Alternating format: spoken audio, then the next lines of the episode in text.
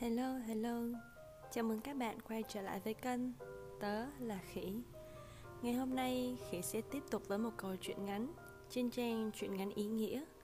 Câu chuyện này mang tên Cà phê muối.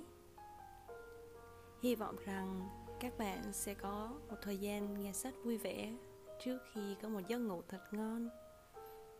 Câu chuyện mở đầu như sau. Chàng trai gặp cô gái ở một buổi tiệc. Cô rất xinh đẹp, quyến rũ, và đến hơn nửa số người trong buổi tiệc đều để ý đến cô. Trong khi chàng trai chỉ là một người rất bình thường, không ai buồn nhìn tới. Cuối cùng, khi buổi tiệc gần kết thúc, chàng trai ngượng nghịu mời cô gái uống cà phê với mình. Cô rất ngạc nhiên, nhưng vì lời mời quá lịch sự nên cô đồng ý. Họ ngồi ở một chiếc bàn nhỏ trong góc phòng tiệc. Nhưng chàng trai quá lo lắng, mãi không nói được lời nào, làm cho cô gái cũng cảm thấy bất tiện. Bỗng nhiên, chàng trai gọi người phục vụ. Xin cho tôi một ít muối để tôi cho vào cà phê. Mọi người xung quanh đều hết sức ngạc nhiên và nhìn chăm chăm vào chàng trai. Chàng trai đỏ mặt, nhưng vẫn múc một thìa cà phê muối cho vào ly của mình và uống. Cô gái tò mò. Sao anh có sở thích kỳ quặc thế?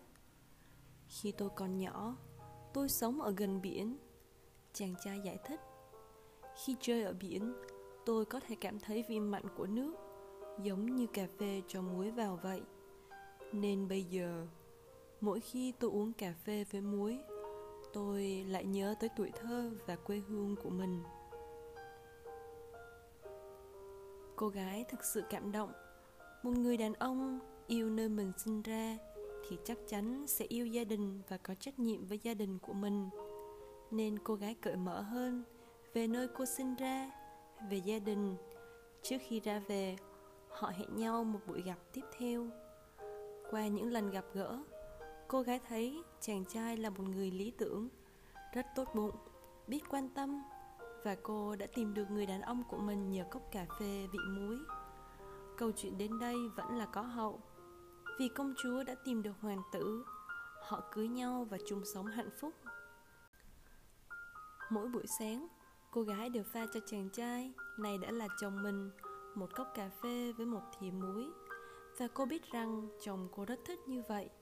Suốt năm mươi năm, kể từ khi họ cưới nhau, bao giờ người chồng cũng uống cốc cà phê vị muối và cảm ơn vợ đã pha cho mình cốc cà phê ngon đến thế. Sau năm mươi năm, người chồng bị bệnh qua đời và để lại cho người vợ một bức thư. Gửi vợ của anh, xin em hãy tha thứ cho lời nói dối suốt cả cuộc đời của anh. Đó là lời nói dối duy nhất về cốc cà phê muối. Em có nhớ lần đầu tiên anh mời em uống cà phê không? Lúc đó, anh đã quá lo lắng. Anh định hỏi xin một ít đường, nhưng lại nói nhầm thành muối. Anh cũng quá lúng túng, nên không thể thay đổi được. Đành phải tiếp tục lấy muối cho vào cốc cà phê và bịa ra câu chuyện về tuổi thơ ở gần biển để nói chuyện với em. Anh đã định nói thật với em rất nhiều lần, nhưng rồi anh sợ em sẽ không tha thứ cho anh. Và anh đã tự hứa với mình sẽ không bao giờ nói một lời nói dối nào nữa để chuộc lại lời nói dối ban đầu. Bây giờ anh đã đi xa thật rồi, nên anh sẽ nói sự thật với em.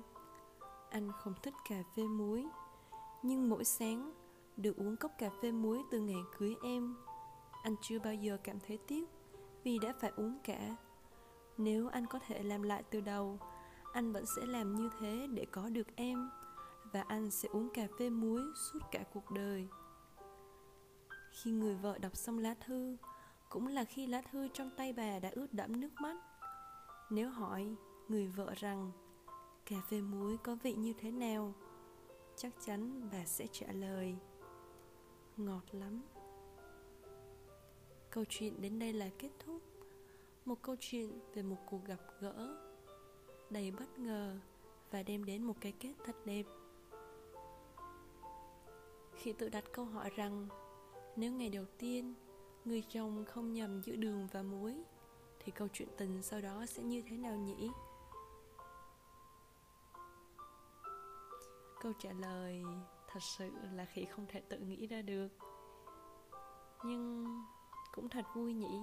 Đôi khi chỉ vì một sự kiện tình cờ nào đó đưa hai con người tới bên nhau, và họ gắn bó với nhau đến suốt quãng đời còn lại.